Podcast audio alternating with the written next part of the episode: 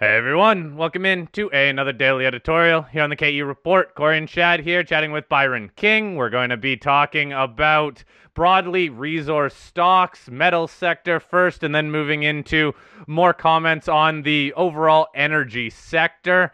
Byron is a geologist who writes with the Paradigm Group, formerly known as Agora Financial, writes alongside Jim Rickards.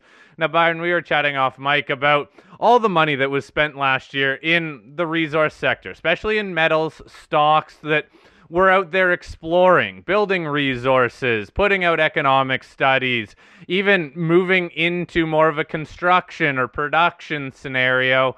And unfortunately, a lot of these stocks, almost across the board, probably 90 plus percent, just did not get the market love for the work they did. And we heard over and over and over again from companies that they couldn't be happier with the work that they did, the data that they gathered, and even their drill results or their progress on assets. Problem being, well, again, the market did not reward them. And now a lot of these companies are turning back to shareholders and saying, we need to raise money again, unfortunately, at lower prices and uh, lower market valuations. Byron, what's your takeaway from this environment here where companies they need to come back to the market, but they didn't create much value for the money that they spent last year? Well, you have really summarized it nicely. It is immensely frustrating as a geologist, as somebody who I, I love the technical side, I love the scientific side of this. Many of these companies, they did exactly what they said, as you described management two years ago, you know, last year, two years ago, three years ago, they said, we're going to raise money, we're going to do this, we're going to do that, go out in the field, go to this. And they did. They drilled, they explored, they mapped, they did geophysics, they put their models together.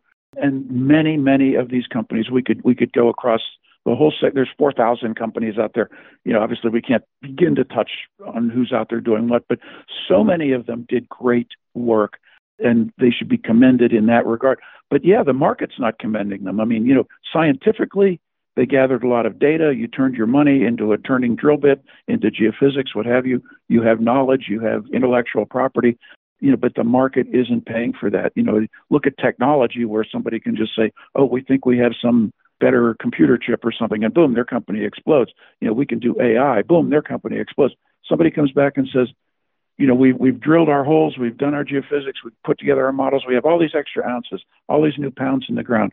And the market says, yeah, right. And they sell the stock and down they go. So it, we are, we are really in a quandary because this is not how you build the future of the mining industry in general, any of the sectors within it. It's not how it's supposed to work. From the standpoint of people out there who invest in this sector, in these mining groups and what have you, all I can say is, you know, for I, I feel your pain. I mean, I personally feel your pain. I professionally feel your pain. You know, I don't want to give up on on great companies doing great things, though. But we do have to figure out, you know, where do we go next? What's going on now? Right now, you mentioned companies are throttling back. Uh, they're they're listening to the shareholders who are saying, "Listen, you guys, you raised money, but now the share price is down, even though you found more ounces, more pounds, whatever. You know, you know, we don't want to raise money at these at these share prices. We don't want to dilute. You're killing us with dilution. It brings up a whole other question. You know, have they found for all the new pounds and all the new ounces and all the new scientific data that they have that make them a better project in a long-term sense? Does that outweigh the destruction of wealth, you might say, in terms of the share prices not going anywhere? Again, it, it it's specific from company to company, but it's very, very troublesome, very worrisome for the future. I don't see how it can persist, though, because if you look at what's out there in terms of reserves, what's out there in terms of what's being mined, what's being produced, what's going into the industrial system of the world, I mean, the reserve base is being undermined, both literally and figuratively, you know, through just day to day operations. I don't know how long it can keep up this way. Uh, there's got to be a swing back into basic mining, basic resources. We're starting to see it just a little bit of a bow wave with, uh, you know, some big money is starting to roll back, roll back into mining. It's barely perceptible unless you really see it. I mean, people talk about, you know, Bill Gates and, and that, that project in Africa or, or Paul Singer moving money into basic mining, things like that. You know, when you see some of the froth on the beer, so to speak, of technology, the Nvidias of the world, that kind of thing. When you see that there is so much froth on that beer that if just a little bit of it rolled towards the uh, the side of the bar with the miners and the and the basic resources industries, you know, we'd start to be okay. I guess that's the way to look at it. Byron, it's an interesting dynamic in that when we were talking to companies a year or two ago, they were raising money. They did go out and do what they said they were going to do. They did deliver. They did get good results, and the market shrugged it off. And there's that adage that every mining company that's pre production is basically in a race between dilution and value creation. And many would submit that are in these companies, the executive teams, that they did go out and create value. It's just that the sentiment in the sector is so poor that they're actually at a worse value now, even though they're a better company. So the trend that we've been hearing this year is we're going to do smaller drill programs. If we were drilling 20, 30, 40,000 a year in the past, now we're going to drill 10, but we're not going to try to build resources anymore. We're not going to try to put out resource updates. We're going to go back to discovery drilling and try to find new areas or try to find high grade pockets or try to find a new zone or a new target on the prospect of their land that actually gets investors excited because the only area that's really been getting rewarded is discovery what do you think of that trend? The trend to do smaller drill programs, more contained drill programs, but focused on discovery instead of resource growth? I agree with that point exactly. I mean, you know, I, I don't want to overstate the Snowline phenomenon, but you know, Snowline went out there, you know, way, way, way out in the middle of like nowhere. I've actually been there, but it's way far away from everything, and it's a unique sort of an outlier of a deposit, big, huge deposit. The, that valley deposit is phenomenal.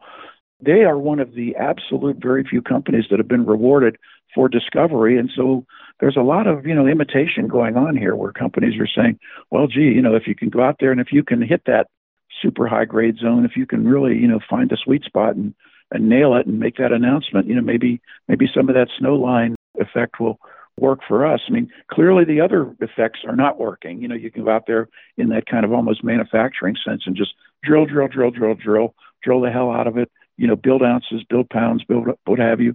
And the market goes, yeah, ho hum, big deal. We don't care. Every press release is an excuse to, you know, for more people to sell more shares.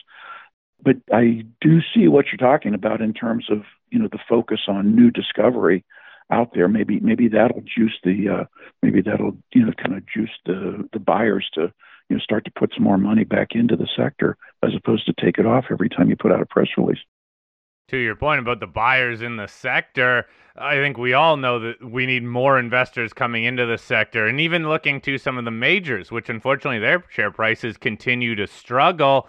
It trickles down to the juniors and to these companies, especially the ones that are not in production.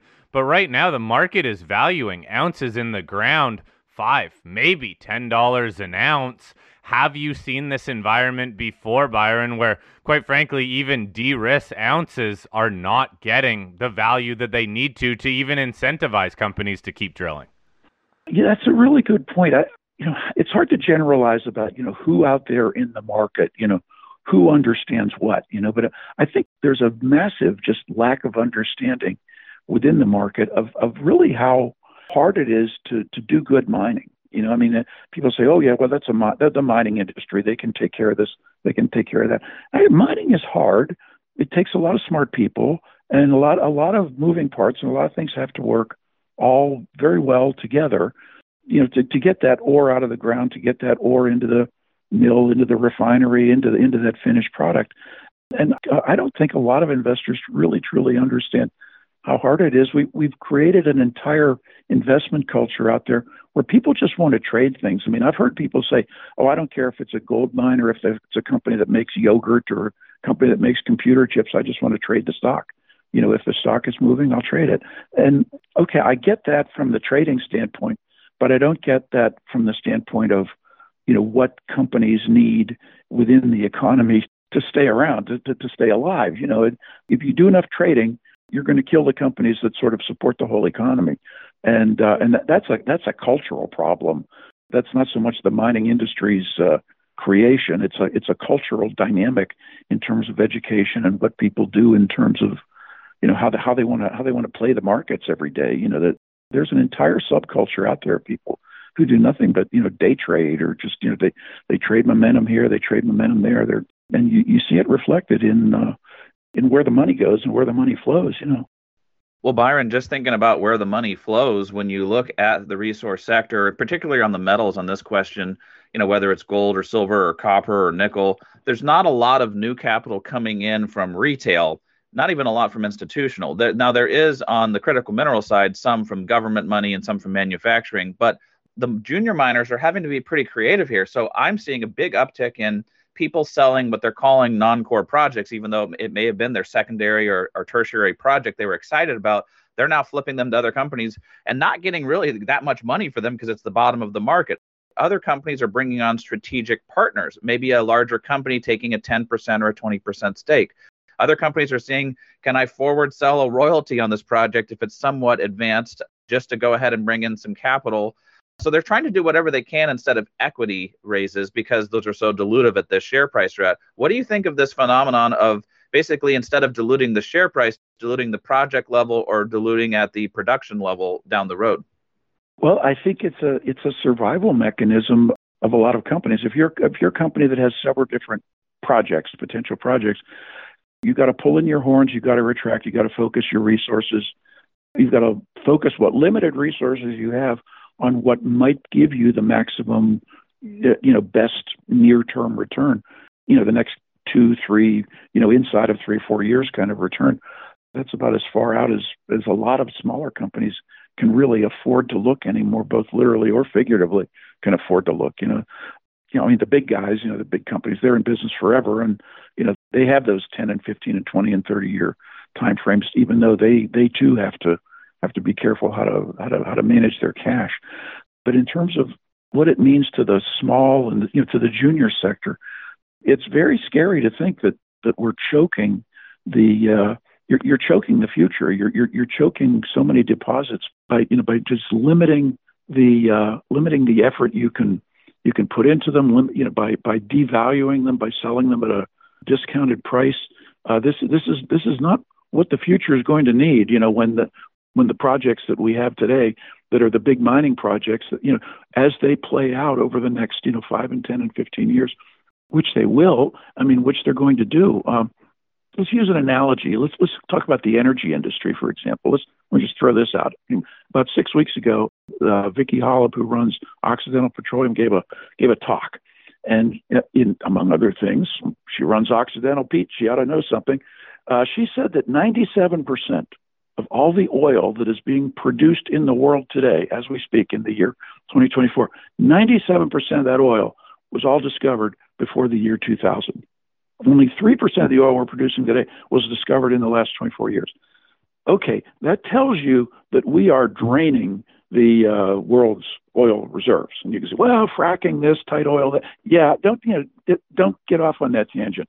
We're burning 90, 97% of the oil that we burn whether it's fuel or whether it's chemicals or whatever, was discovered 25 and more years ago. I mean, how long can that go? You know, it, it, we're driving full speed towards an absolute brick wall here. I use the same analogy in much of the mining industry that it's being so under resourced and so undercapitalized and so underexplored and so under rewarded that I, I don't see how it can maintain.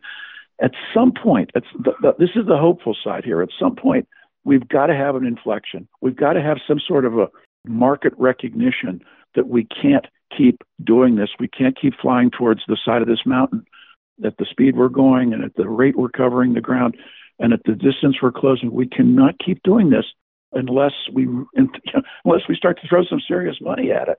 And when that happens, you know, all these all these dirt cheap companies that we have today, they may finally have their day in the sun. I hope it's sooner rather than later. I mean, because every day that we uh, exist in the in this world of you know of living off the past, living off the past legacies, every day we we do that is is just one day closer to truly a you know just a, a set of broken markets that are going to be very difficult to fix. Byron, you could maybe argue that the markets, at least for the resource companies, are broken right now because what we're talking about here lack of funding, lack of attention from investors is in an environment where we have gold holding above 2,000. Silver's in the mid to low 20s, which I know is well off of its highs, but it's better than the teens we were in for that six to seven year period. We also have copper up around $4. Again, not at its highs, but not in the $2 range. It just seems like there's this massive disconnect, which we've talked about time and time again between the stocks and where the metals prices are trading. What changes this then? What does the sector need to actually get some investors in when metals prices, you can argue, are at least hanging in there?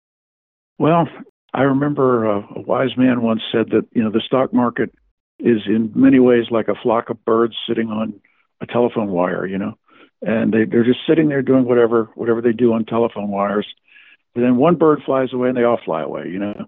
Uh, I th- I think what we're waiting for is for the, the one or two birds to lead the flock to just say that okay everybody the it's the, the, the resource sector the precious metal sector the you know the, the base metal sector the, yeah it's, it's time for it's time to fly and uh, and when that happens i think we're going to be in for you know for quite a quite a time when when just some of that money, some of that money that's holding up the rest of the market right now, just some of that money starts to drift over into into basic materials. And then really the, the good thing about basic materials, it's not vaporware. You know, I mean, when you have all that intellectual property from all the drilling, all those all those holes in the ground that you've gathered the, you know, so many grams per ton, so many, you know, so many ounces of this, so many pounds of that, when when you've got all of that data, that's that's not vaporware anymore. You know, I mean that that really does represent that really does represent real real elements, real atoms, real molecules, you know, in the rocks. And that's in many ways that's the saving grace of the mining industry is that you know when you do mining right, when you do exploration right, when you do your development work right, it's not vaporware because you are actually coming up with a plan to deliver a hard, tangible product at the end of the line. I mean, you know, sure you have to build the mine, you have to get it to work, and you have to produce, but there's there's a lot of vaporware that, in the end just, the vaporware will just give you more vaporware, you know. Whereas if if you do your if you do your intellectual property correctly in the mining industry, at the end of the day, you're going to deliver gold, silver, you know, copper, nickel, lithium, uranium, you know, go down the whole list of uh, all those elements on the periodic table. Um, and I, I wish I could say it's going to happen here or then or whenever. I wish I could tell you listen real closely and you'll hear the bell ring. You know, you know, my my hearing's not good enough for that one, but I'm looking forward to the turn because, uh, like as the listeners out there, the readers out there, you know, I I too am deeply invested in this whole sector, and you know, as I said earlier, I feel I feel the pain, me and every you know, you, me, and everybody else. Well, Byron, you brought up energy earlier in this discussion. You just brought up mm-hmm. lithium and uranium there and copper. Right. I think that there are some birds on the telephone wire that have started flying over to that side of the resource space, the energy component side, whether it's in the oil and gas side, which we saw in 2022, and then it's rolled over some since then. But look at the big run we saw in, in lithium stocks for a while. Look at the run we just saw in uranium stocks. So there are some areas of the resource space and the extractive industries that are still doing well. Do you think things are shifting more to a focus on energy right now? Oh, absolutely, absolutely. There's this idea out there that we're in this energy transition, you know, where we're going to change from the way we've been doing things for 100 years to something else. You know, we're going to get, you know, going from gasoline to EVs and, you know, down with fossil fuels and all this kind of stuff. And my answer to that is no, there's no energy transition out there. There's only energy addition.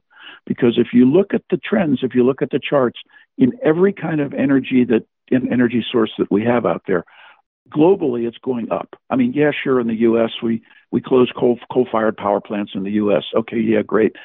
For every coal fired power plant we close in the U.S., China opens 12. You know, so uh, net net, you know that you know the world is burning more coal than ever before. The world is burning more oil, more gas than ever before.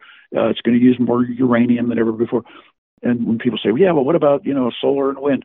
Well, yeah, we're adding solar and wind, but that that's only we're only adding to an already you know growing energy demand.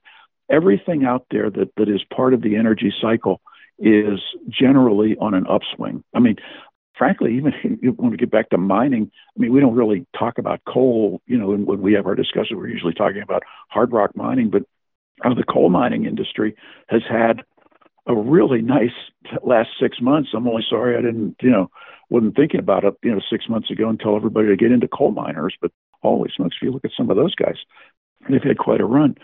So the, uh, I think that the energy sector, you know, in a broad sense, illustrates the idea that there's no, there's no transition. There's only additions, and it's really just a lack of perspective across the market. And it could be, a, like I said, it could be a cultural thing because we're all everybody's being taught by the by the media that oh you know you know oil is a declining industry it's a sunset industry and all that well no it isn't you know not in our lifetimes not for the next you know 40 or 50 years it's not so uh and if somebody says that about the mining industry itself, you know, the old mining, you know, we're we're gonna get we're we're gonna recycle, we're not gonna need to mine anymore. You know, we get out of here. What are you smoking? You know, no. I mean, it's it's it's all out there. It's absolutely necessary to keep the world going, keep the lights on, keep things happening, and and it's it's really just a question of you know when is the when are these dislocations in the market going to correct? You know, like when when are when are enough birds uh, going to get off off that telephone wire that the whole flock takes flight? You know what I mean?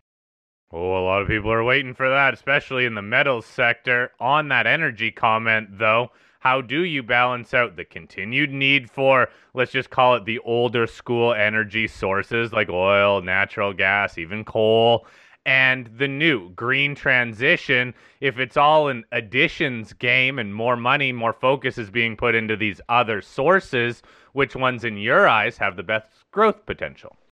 Well, you know, in terms of feedback, I mean, one of the reasons silver is doing well is because silver is a key component of solar panels, for example. I think we mentioned earlier there's a lot of government money going into uh, non-Chinese uh, rare earth development because you know rare earths are big part of the whole EV uh, situation. Rare earths are part of the wind energy uh, build out. Rare earths are critical to all sorts of things in, term, in terms of energy efficiency. Um, uh, copper, of course. We mentioned four dollar copper. I mean, there's a reason for that, you know, because there's you know the world's using more and more copper uh, for the electric build out, rebuilding the whole grid. Uh, you know, building entire new grids in parts of the world and rebuilding the old grid in other parts of the world. You know, so I don't I don't see any big you know uh, weakness in copper forthcoming absent a you know global recession or global depression, whatever. And then in terms of just the ability to mine things, I mean, uh, when people say, "Oh, you know, we're not going we're not going to use oil anymore," well, actually, yes, we are. Quit talking like that. You, you know, you just I mean, think about the tires on the trucks in the mine. You know, what do you think that tire is made out of? It's not made out of rubber. Well, a little bit of rubber in there, but you know, I mean, most of that tire is made out of plastic, which comes from petroleum. You know, I mean, it's just you can't make cement without petroleum or natural gas. You can't make steel without petroleum and natural gas. You know, so so I mean, the the energy industry and the mining industry are absolutely joined at the hip in terms of you know one needs the other. You know, you can't. This goes back to an old economic concept called input output analysis. The Soviets actually developed it back in the 1930s uh, in terms of you know their five-year plans. But you know the idea that you can't make steel without coal, but you can't mine coal without steel, and you know you, you expand that. You can't make can't drill oil without you know steel and more oil. You can't drill, you can't make you know it's just you, you can't make one thing without the other, and everything everything it's very dynamic. Everything feeds back into each other. So. Um, uh, yeah, so when when you're looking at the mining industry, you know the, the other the other side of the mining industry is the energy industry. When you look at the energy industry, you know, the other side of that is the mining industry, you know, in terms of materials, materials that you need to produce the energy, energy that you need to produce the materials. So uh, these are these are things to to keep an eye on. You know, and, and we're talking again, you know, these big macroeconomic sort of concepts, but I just can't see this thing carrying on, you know, indefinitely. I mean, how long indefinite is, you know, how long how, how long until we hit the inflection point? Man, I wish I knew. I mean, I've uh, I've, I've been I've been waiting for that point to happen. You know, you know, there's always there's always something going on. I mean, there, you know, there's COVID happened and the world shut down for you know a year and a half. Well, you know, we're using more energy now than we did before COVID. That's for sure. And uh, so many other things. You know, COVID is just in the historical timeline. COVID is everything that happened during COVID is going to be a little blip on the scale of the historical timeline because, in terms of uh, the the demand, the production, the uh, the output, the usage, uh, it, it's all going up, up, up in pretty much everything that's that's worth having. And it's really just a question that, for some bizarre reason, the psychology of the market just doesn't reward the people who who do this. And I I don't get it, but I don't think we're off base to be uh, you know to to be in the sector where we are. We're just there's such a thing as being too early, and maybe we are too early. But uh, you know, I, I don't I don't want to walk away from it because you know that'll that'll be the capitulation point when it all turns around and, and surprises everybody. That's what I think we're all a bit worried about is walking away at the bottom. Problem's been uh, the bottom has gotten a little bit lower over the last year, and this year already it tends to be struggling. So who knows? Maybe these metal sectors will turn around, but right now I think we're all wondering the same thing: when or if money and investors will ever circle back around to these smaller companies or even the majors. It inevitably will happen, but just how high will that run then next go? Byron, thank you very much for your time. It's always interesting chatting with you. We'll chat again with you next month. I hope you have a great rest of your week. Hey, thank you very much. We'll talk again.